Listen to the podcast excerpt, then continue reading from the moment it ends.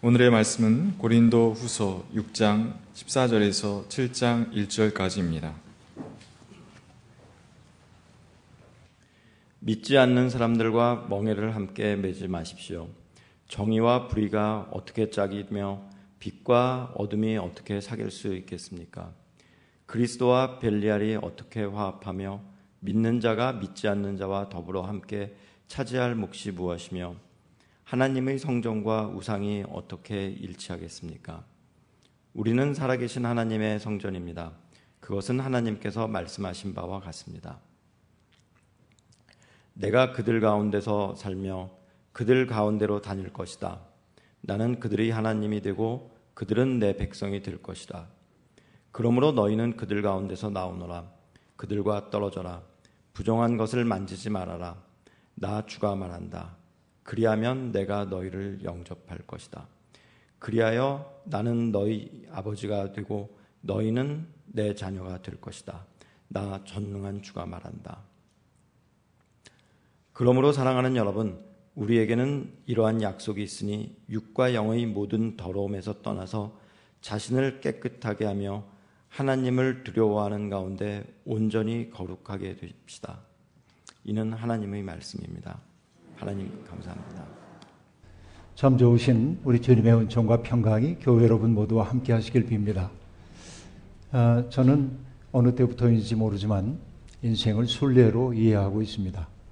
아, 제가 썼던 책의 제목 가운데 하나가 일상 순례자이기 때문인지 순례에 대한 이야기를 제가 더러 했고 외부에서 많은 사람들이 저를 떠올리면 순례자 이런 말을 더러 떠올린다는 말도 어, 듣기도 했습니다. 인생을 순례로 이해한다고 하는 것, 그것은 뭘까요? 아, 늘 이 자리를 떠나서 우리의 마음에 뿌리가 되는 곳을 향해 나아가는 것, 그것도 순례인 것이 분명하지만, 그러나 일상의 순례자들은 자기에게 주어져 있는 일상의 삶을 살면서도 영원한 중심이신 하나님의 마음에 잇대기를 꿈꾸며 갈망하는 마음을 품고 사는 사람들이 순례자라고 그렇게 말할 수 있을 겁니다. 사실 복잡다단한 현실 속에서 순례자로 살아가기란 여간 어려운 일이 아니죠. 왜냐하면 우리의 현실이라고 하는 것은 나의 생체 리듬이나 내가 원하는 속도에 따라 살기보다는 외부의 사람들이 우리에게 요구하는 삶의 속도에 따라 살다 보니 늘 숨은 가쁘고 아, 그래서 허둥지둥 헐레벌떡 허위단심으로 살다 보니 마음에 여백 없이 살고 그러다 보니까 어느 순간 이게 누적되면 아, 공허감이 우리의 마음을 찾아 들기도 합니다. 이렇게 사는 게 괜찮은가? 내가 이렇게 살려고 태어난 거야? 그런 생각이 아, 들기도 하죠. 우리가 하고 있는 그 모든 일들이 무가치한 일처럼 느껴질 때도 있습니다. 이것은 우리가 한사코 피하고 싶은 삶의 순간이죠. 그러나 가만히 따지고 보면 그런 공허한 느낌이야말로 우리에게 참된 삶을 돌아보라고 하는 하나의 초대장이라고 말할 수도 있을 겁니다. 그러한 공허함이 없다고 한다면 우리는 자기의 삶을 반성적으로 돌아볼 여유 없이 살게 될 것이기 때문에 그렇습니다.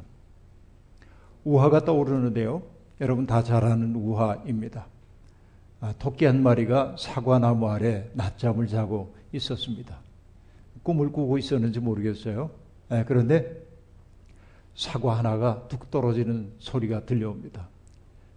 귀가 큰 토끼라서 유난히 크게 들렸는지 토끼는 아 세상이 끝났구나 그렇게 생각하면서 아, 그 위기로부터 탈출하기 원해서 전력을 다하여 달리기 시작했습니다. 숲속에서 한적한 고요함을 즐기고 있던 다른 짐승들도 토끼가 내달리자 큰일이 났구나 싶어서 함께 뛰기 시작했습니다. 한 방향으로 달려갑니다. 그러자 숲속에 있는 모든 동물들이 뛰기 시작했습니다. 그러나 우리는 알고 있습니다. 누구도 왜 뛰는지를 아무도 몰라요. 다만 토끼가 뛰었기 때문에 뛸 뿐입니다. 여러분 이것은 우화이지만 우리의 삶의 모습을 가장 적나라하게 보여주는 얘기가 아닌가 생각해 봅니다. 우리는 나의 삶을 살지 못하고 남들의 삶을 내 삶인 줄 알고 살죠.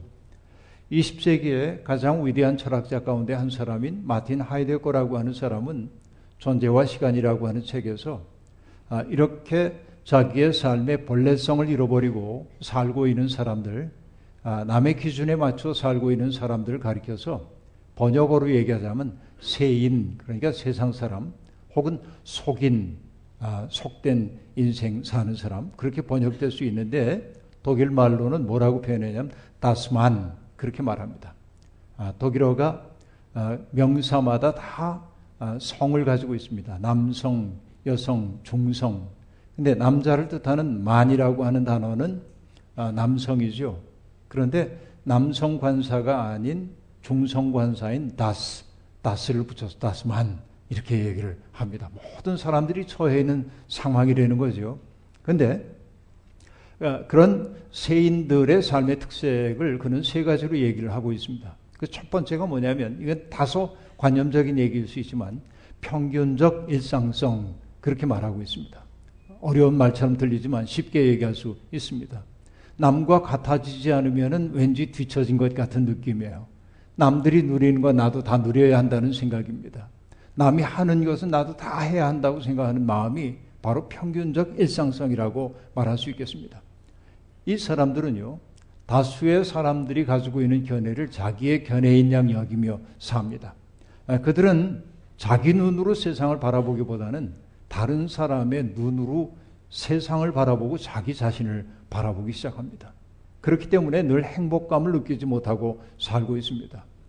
삶의 행복과 불행이라고 하는 것을 언제나 남과 같아지기 혹은 남과 구별되기 위해서 찾는 사람들의 인생은 고달플 수밖에 없죠. 이게 첫 번째 특색이에요. 두 번째, 세인들의 특색은 천박한 호기심, 그렇게 말합니다. 호기심은 좋은 것이지만 천박할 때 문제가 좀 있는 겁니다. 이 세인들의 특색은 자기들의 눈과 귀를 언제나 바깥에 열어놓고 삽니다. 그래서 그는 자기를 성찰하기보다는 자기를 돌이켜 보기보다는 항상 바깥을 살피며 살아갑니다. 그래서 마주치는 것들을 끊임없이 교체하면서 거기에서 삶의 흥분을 얻으려고 합니다.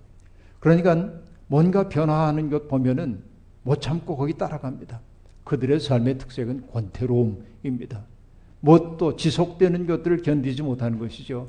그러니까 뭔가 지긋한 행복, 아, 시간이 우리에게 주고 있는 그러한 아름다움을 향유하지 못하고 늘 변화하는 세상에 허겁지겁 달려갑니다. 이게 천박한 호기심입니다. 세 번째로는 빈말 혹은 잡담이라고 얘기를 하고 있는데 그들은 자기의 말을 하지 않습니다. 누구 말을 하냐면 다른 이들이 내 속에 심어준 말을 합니다. 그러니까 어떤 정보가 내게 들어오면 그 맥락을 살피지도 않고 또 그것을 성찰하여 자기화하지도 않고 그것을 그대로 누군가에게 전달합니다. 그러니까 대중 조작의 아주 대상이 되기 딱 좋은 사람들이 바로 이런 사람들이라고 말할 수 있겠습니다. 아, 그렇기 때문에 그들은 참된 인식과는 거리가 먼 사람들입니다. 근데 여러분, 가만히 얘기를 듣고 보니, 이건 뭐 다른 사람들 얘기가 아니고, 우리들의 자화상 아닌가 하는 생각이 들기도 하죠. 지금 우리 사회에서 벌어지고 있는 일들을 보면 참 가슴이 아픕니다.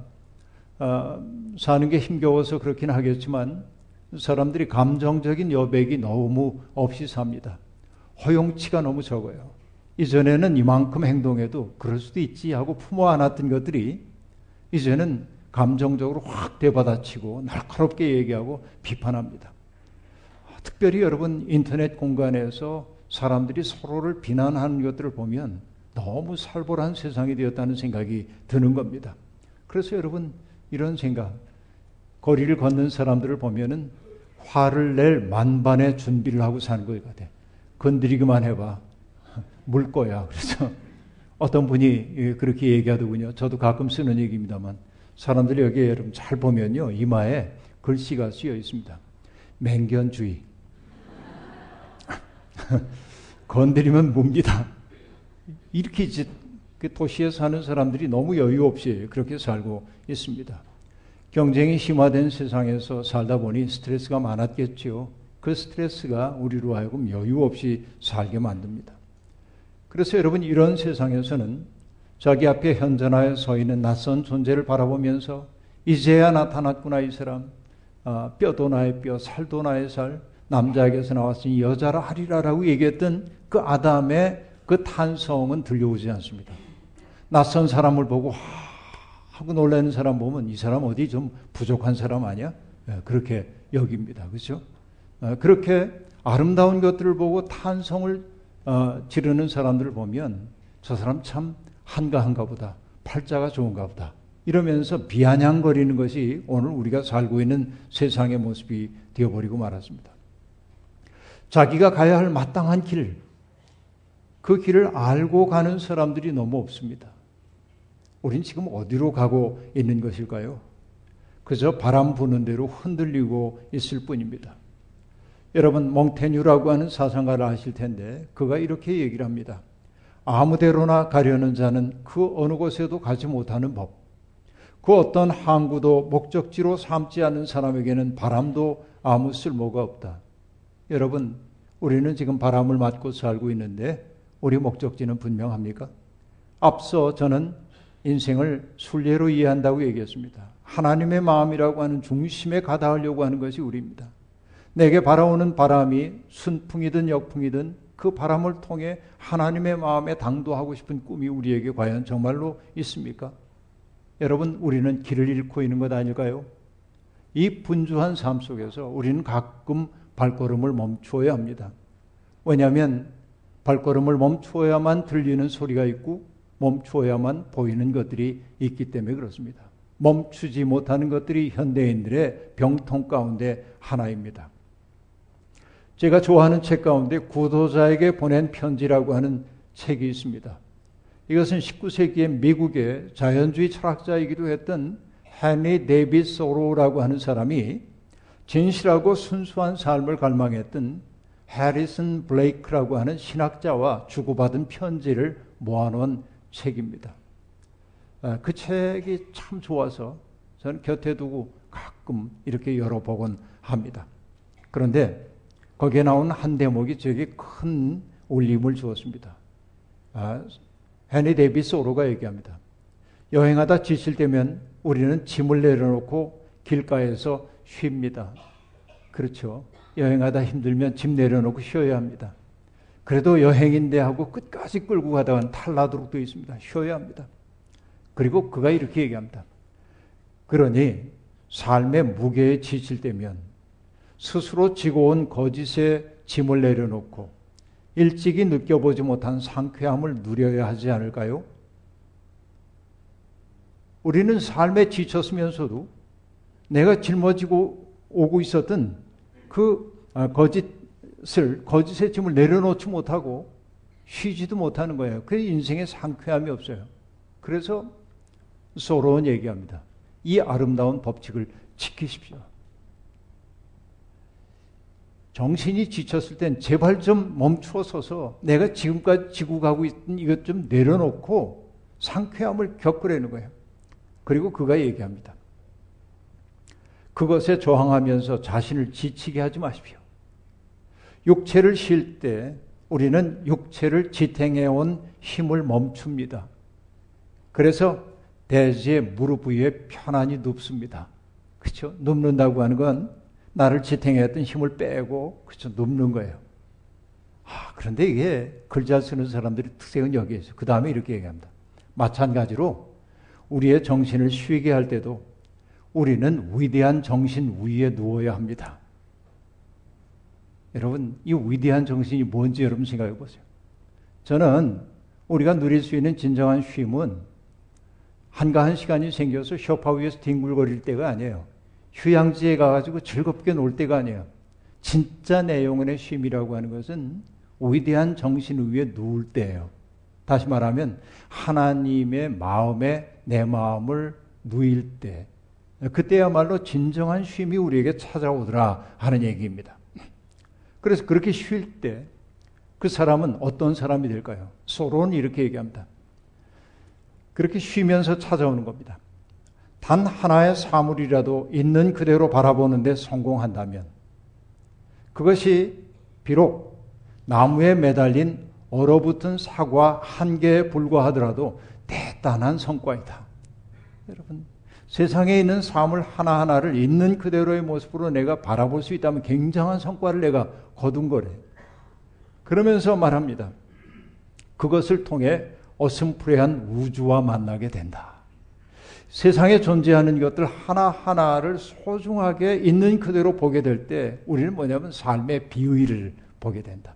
우주의 가장 큰 신비와 마주치게 된다라고 말합니다. 순례란 바로 이런 것입니다.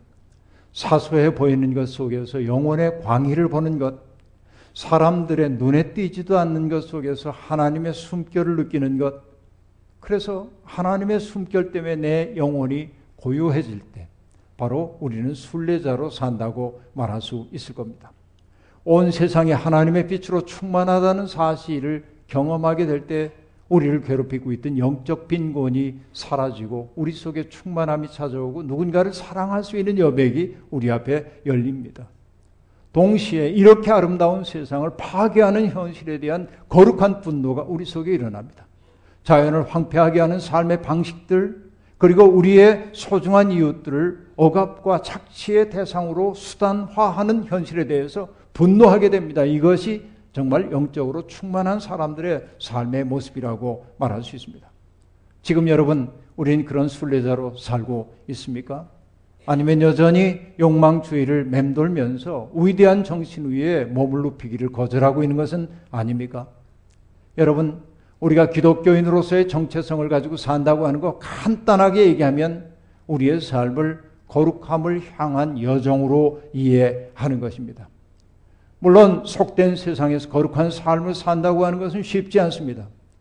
거룩함이란 구별된 삶이니까요. 그리고 거룩함이란 무엇입니까? 일상적으로 보이는 그것들을 성별하여 주 앞에 바치는 게 거룩함이에요. 다시 말하면 거룩한 삶을 산다고 하는 것은 다른 것 아닙니다. 바울 사도가 얘기했던 것처럼 여러분의 몸을 하나님께서 기뻐하시는 제물로 바치십시오라고 얘기한 것처럼 우리의 삶의 모든 것들을 성별하여 주 앞에 바치라는 얘기예요. 다시 말하면 우리가 잠을 잔다든지 음식을 먹는다든지 혹은 일을 한다든지 누구와 사귄다든지 편히 쉰다든지 하는 일상의 모든 것을 하나님께 바치는 제물이 되도록 살라. 어떻게 하면 그렇게 할 수 있을까요? 여러분 시작은 뭐냐면 하나님에 대한 경외심, 하나님이 우리와 함께 계시다는 그 사실을 깨닫는 데 있는 것이죠. 그렇지만 여러분 동시에 어떻게 해야 합니까?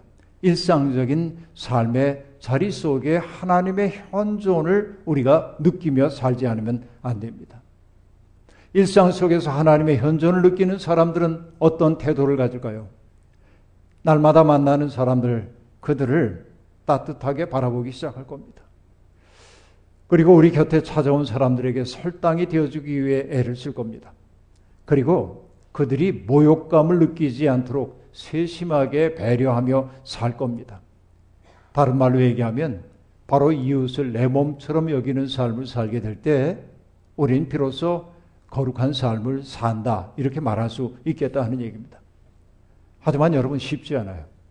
바울 사도는 이런 인간의 현실을 너무나 잘 알고 있었기 때문에 오늘 본문에서 성도들에게 조심하라고 신신당부를 하고 있는 겁니다.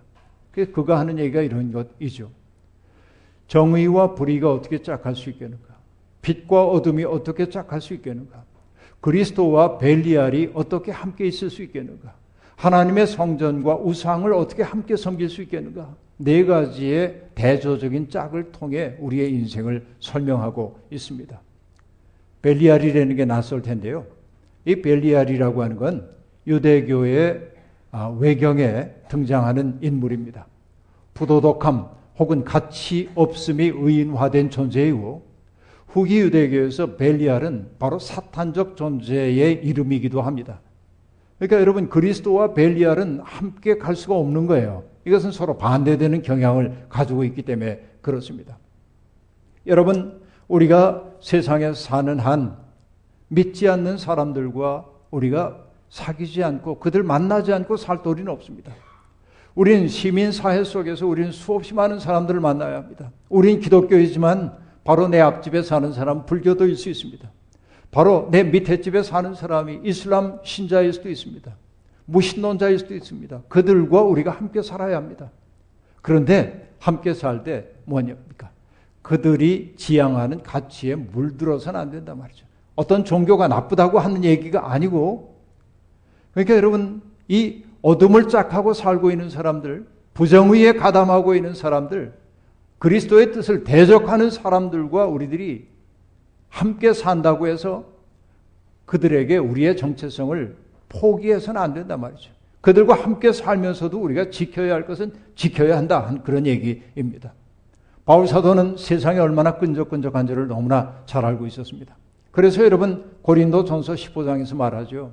속지 마십시오. 나쁜 동무가 좋은 습성을 망칩니다. 라고 얘기합니다. 사람은 얼마나 누군가와 시간을 보내는 글을 담도록 되어 있습니다. 여러분, 스톡홀름 증후군이라고 하는 말을 들어보셨을 겁니다. 인질로 잡힌 사람들은 처음엔 자기를 잡고 있는 그 납치범들을 두려워합니다.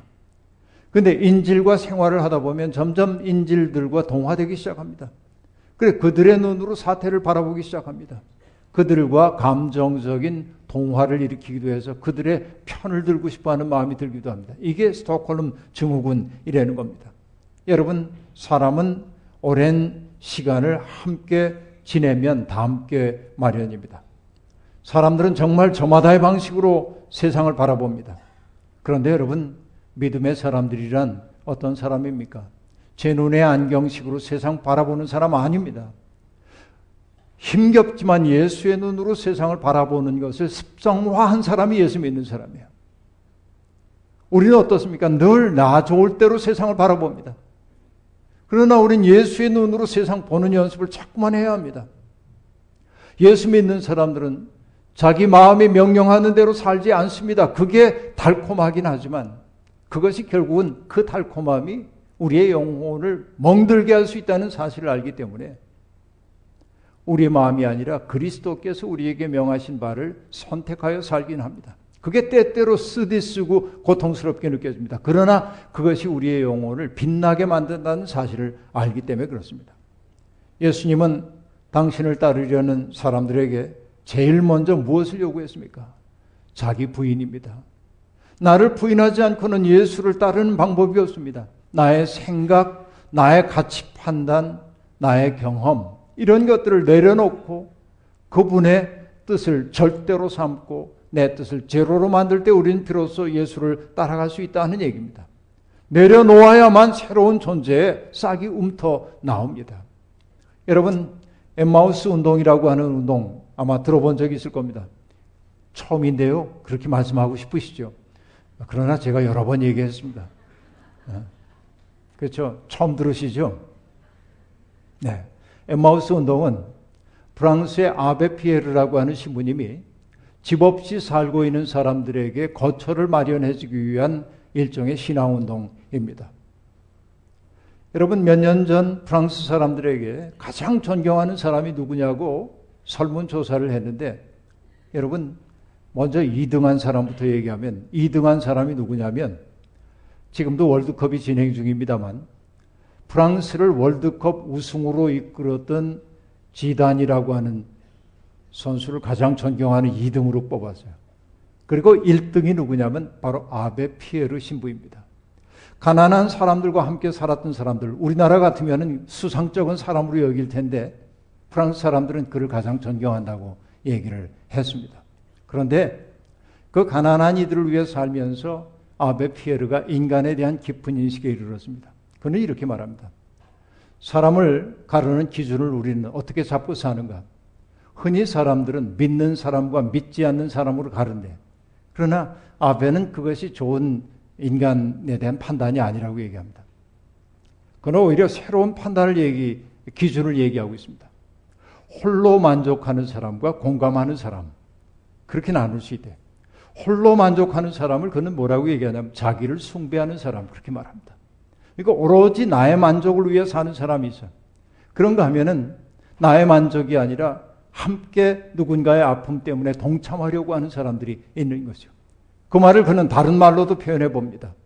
고통 앞에서 등을 돌리는 사람과 고통을 함께 하려고 다가가는 사람이 있대. 여러분 어느 쪽에 속합니까? 사람은 이렇게 나눌 수 있대요. 그러니까 여러분 교회 다니는 사람, 예수를 잘 믿는 것처럼 보이는 사람 가운데도 자기를 숭배하는 사람들이 있습니다. 교회를 잘 다니는 사람 가운데도 고통 앞에 돌아서는 사람들이 있습니다. 여러분, 하나님이 보시기에는 어떨까요? 너는 돌아서긴 했지만 교회를 다녔으니까 참 잘했다. 그러실까요? 제가 성경 아무리 연구해봐도 우리 주님은 내가 교회 다녔으니까 이 말씀 안 할 것 같아. 넌 어떤 삶을 살았냐. 이게 더 중요하죠. 이게 핵심이라고 얘기할 수 있겠습니다. 몸은 교회 와 있지만 마음은 세상을 떠돌고 있는 이들이 많이 있습니다. 여러분, 지금 우리가 살고 있는 세상에 공감의 능력이 떨어지는 이들이 점점 많이 생겨나고 있어요. 세상은 점점 공감이 확대되는 방향으로 나아가고 있는 것이 사실임에도 불구하고 공감 능력이 확연하게 떨어지는 사람들이 많이 있습니다. 최근에 여러분 우리 사회를 깜짝 놀라게 만들었던 사건 가운데 하나가 중고등학교 여학생들이 동년배 여학생을 산으로 끌고 가 집단 구타를 했던 사건입니다. 아이들 사이에 흔히 있을 수 있는 그런 애교스러운 폭력이 아니었습니다. 그 아이들은요, 인터넷 공간에서 만났답니다. 그러다 마음이 맞아가지고 가끔 오프라인 공간에서 만나기도 했습니다. 근데 나중에 구타를 당했던 아이가 센 척하는 바람에 때렸던 아이의 마음이 상해서 그래서 내가 널 좀손좀 봐주겠다고 얘기를 했습니다. 심각한 것을 알아차린 피해자의 친구가 그 아이를 만나가지고 해결하는 게 낫겠다. 그래서 약속을 하고 만나러 간 장소 노래방에서 떼지 온 아이들한테 구타를 당한 거예요. 온몸에 피멍이 들도록 애가 구타를 당하고 끌려가면서 매를 맞고 그랬어요. 붙잡혔습니다. 가해자들이. 근데 얘네들이 반성하는 기색이 없습니다. 얘가 센 척해서 손 좀 봐줬대. 그리고 아이들끼리 얘기합니다. 우리도 빵에 가게 됐다고 자랑스러워합니다. 여러분 이거 어떻게 봐야 돼요? 우리가 살고 있는 세상이 지금 이렇게 되어버리고 만 겁니다. 여러분 왠지 영혼이 없는 좀비를 보는 것 같아 두렵습니다. 여러분 어둠이 벨리알이 우상들이 사람들의 영혼을 사로잡아 자기들의 종으로 삼고 있는 시대입니다. 문제는 사람들이 자기가 누구인지를 모른다는 거예요. 우리가 하나님의 형상대로 지음받았다는 사실, 내 앞에 있는 사람들도 하나님이 귀히 여기는 하나님의 작품이라는 사실을 우리가 잊고 살고 있어요. 이것이 우리 시대의 가장 큰 문제라고 얘기할 수 있겠습니다. 바울 사도는 그래서 우리에게 말합니다. 우리는 하나님이 머무시는 성전이래요. 나도 그렇고 여러분도 그러합니다. 그러면 여러분 인간이 잘 산다는 게 뭐예요? 호의호식하며 사는 게 아니죠. 내 마음속에 주님 모실 공간과 여백을 마련하며 사는 일 아니겠어요? 우리가 맺는 관계 속에 주님의 마음을 끌어들이는 것이 잘 사는 것 아니겠어요? 그러기 위해서는 자꾸만 우리 속을 닦아야 합니다. 닦아야 돼, 날마다. 예배는 닦는 자리예요. 여러분, 어, 이번 주 중에도 제가 우리 교우들 신방 몇 집을 신방을 했는데, 어, 신방 갈 때마다 느끼는 게 참 깨끗하다입니다. 아, 그러나 저도 알 건 압니다. 그 집이 늘 그렇지는 않다는 거. 그죠? 목사를 초대를 하면 며칠 전서부터 뭐 집안 식구들이 다 동원돼 가지고 그래서 바닥도 닦고 화장실 바닥도 닦고 뭐 장식장에 먼지도 떨어내고 뭐 온통 그렇게 야단들 하죠. 그리고 말쑥한 채 기다리잖아요. 심지어 어떤 이는 저를 태우러 왔는데 차를 하루 전에 싹 가가지고 다 어, 하고 그리고 그날 하루 종일 또 이 창문 열고 그래서 환기를 해놓고 향기롭게 해가지고 나를 맞았다고 얘기를. 내가 뭔데? 근데 여러분 그래요. 누추하고 더러운 곳에 손님 모시고 싶지 않기 때문일 거야. 그 얘기는 뭡니까? 자기가 맞이하는 손님을 귀히 여기는 거예요. 근데 여러분 우리는 어때요? 우리의 마음은 지금 어때요? 주님이 머무시는 성전이라는데 우리의 마음에는 온통 거미줄이 쳐져 있고 온갖 더러운 쓰레기와 찌꺼기들이 널려 있는 것은 아닙니까? 여러분, 믿음의 삶이란 우리의 마음 속에 그분 모시기 위해 더러운 것들 자꾸 덜어내는 거예요. 청소하는 과정이에요. 그래서 여러분, 자꾸만 우리를 욕망의 방향으로 이끌어가는 삶의 인력으로부터 떨어져 나와야 합니다. 그래서 오늘 본문은 고린도 후서 6장 아, 17절은 이렇게 얘기합니다. 그러므로 너희는 그들 가운데서 나오너라. 그들과 떨어져라. 부정한 것을 만지지 말아라. 나 주가 말한다. 그리하면 내가 너희를 영접할 것이다. 하고 말합니다. 저는 이것을 세상과 절연하며 살라는 말로 받아들이지 않습니다. 새로운 삶의 공간을 창출하라는 말로 저는 받아들입니다. 여러분 20세기의 가장 위대한 정치학자 가운데 하나인 한나 아렌트라고 하는 분이 있는데 그분은 여러분 유대계 사람이었기 때문에 나치에 의해 굉장히 많은 박해를 받습니다. 그래서 그는 미국으로 이주하여 삽니다. 그런데 세계 대전이 벌어지고 수많은 사람들이 죽임을 당하는 현실을 바라보며 사람들이 우울해집니다. 그러니까 인간의 악마성에 대해서 사람들이 다 얘기합니다. 인간이 얼마나 그릇된 길로 갈 수 있는지에 대한 얘기를 하고 인간이 사멸할 수밖에 없는 존재라는 사실을 우울하게 상기시키고 있는 거예요. 근데 여러분 이 한나 아렌트가 새로운 개념을 철학에 가지고 들어옵니다. 그게 뭐냐면 사멸성을 뜻하는 mortality라고 하는 영어 단어 거기에 대조되는 영어 단어 하나를 제시해요. 그게 뭐냐면 natality라고 하는 말인데 번역자들은 탄생성 그렇게 얘기합니다. 탄생성이라는 개념을 들어와. 인간은 사멸하는 존재이긴 하지만 뭐냐면 늘 새로운 것을 시작하는 존재라는 거예요.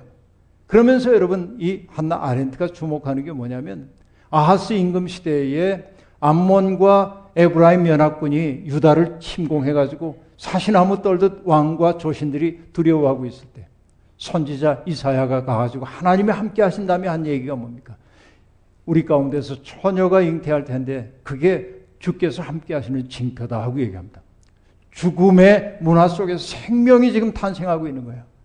여러분 로마가 지배하고 있는 그 세상 속에서 모두가 어려울 그때 가브리엘 천사가 마리아에게 와서 뭐라고 얘기합니까? 너를 통해 이 땅을 구원할 구원자가 태어날 거라고 얘기해요. 이 탄생성이에요. 여러분 로마 제국이 지배하고 있던 그 세계 속에서 예수와 그를 따르는 사람들은 하나님 나라를 꿈꿨어요.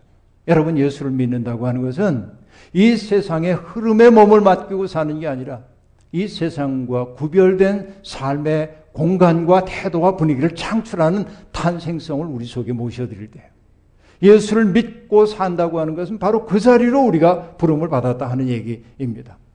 우리는 이방원이 불렀던 하여가를 부르는 사람들이 아니에요. 이런들 어떠하며 저런들 어떠하리. 만수산 드렁치기 얽혀진들 어떠하리. 우리도 이같이 얽혀들어 백년을 누려보세요. 뭐 이렇게 얘기하잖아요. 이런들 저런들 그거 아니에요. 우리는 어떻게 삽니까? 예수 그리스도의 생명 그것을 붙들고 사는 거예요. 이게 순례로서의 삶이라고 말할 수 있겠습니다. 여러분 믿음의 사람들은 그렇게 새로운 삶의 분위기를 세상에 끌어들여야 합니다. 사랑하고 나누고 섬기고 돌비는, 돌보는 삶이 얼마나 우리에게 지극한 행복을 주는지를 보여줘야 하고 그리고 세상 사람들에게 드러낼 수 있어야 합니다. 굳은 몸을 풀기 위해 스트레칭을 하는 것처럼 우리의 굳어진 마음이 부드럽게 변하기 위해 우린 끝없이 영적인 순례를 거듭해야 합니다.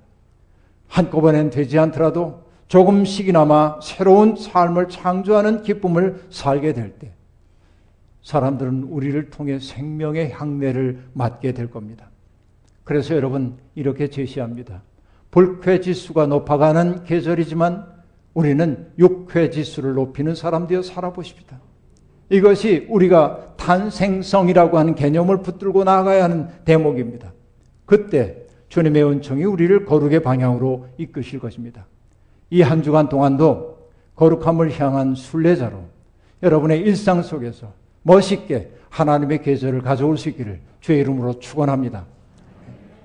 주신 말씀 기억하며 거듭의 기도 드리겠습니다. 하나님 거룩함을 순리하라고 우리를 불러주셨건만 우리는 세상의 인력에 속절없이 끌려가다가 방향을 잃은 사람이 되어버리고 말았습니다. 그러나 주님은 우리를 긍휼히 여기시고 때마다 멈추어 서라 말씀하시고 때때로 고통을 통하여 우리가 더 큰 어긋난 길로 나가지 않도록 돌보아 주셨습니다. 그리고 우리의 삶 속에 찾아온 불안과 공허감을 매체로 하여 우리를 주님의 현존 앞에 불러 주셨습니다. 그렇습니다. 우리는 거룩함을 향한 순례자입니다. 그렇게 살게 도와주셔서 우리가 살고 있는 세상에 그리스도의 계절을 가져오는 멋진 인생 살도록 우리와 동행해 주옵소서 예수님의 이름으로 기도하옵나이다. 아멘.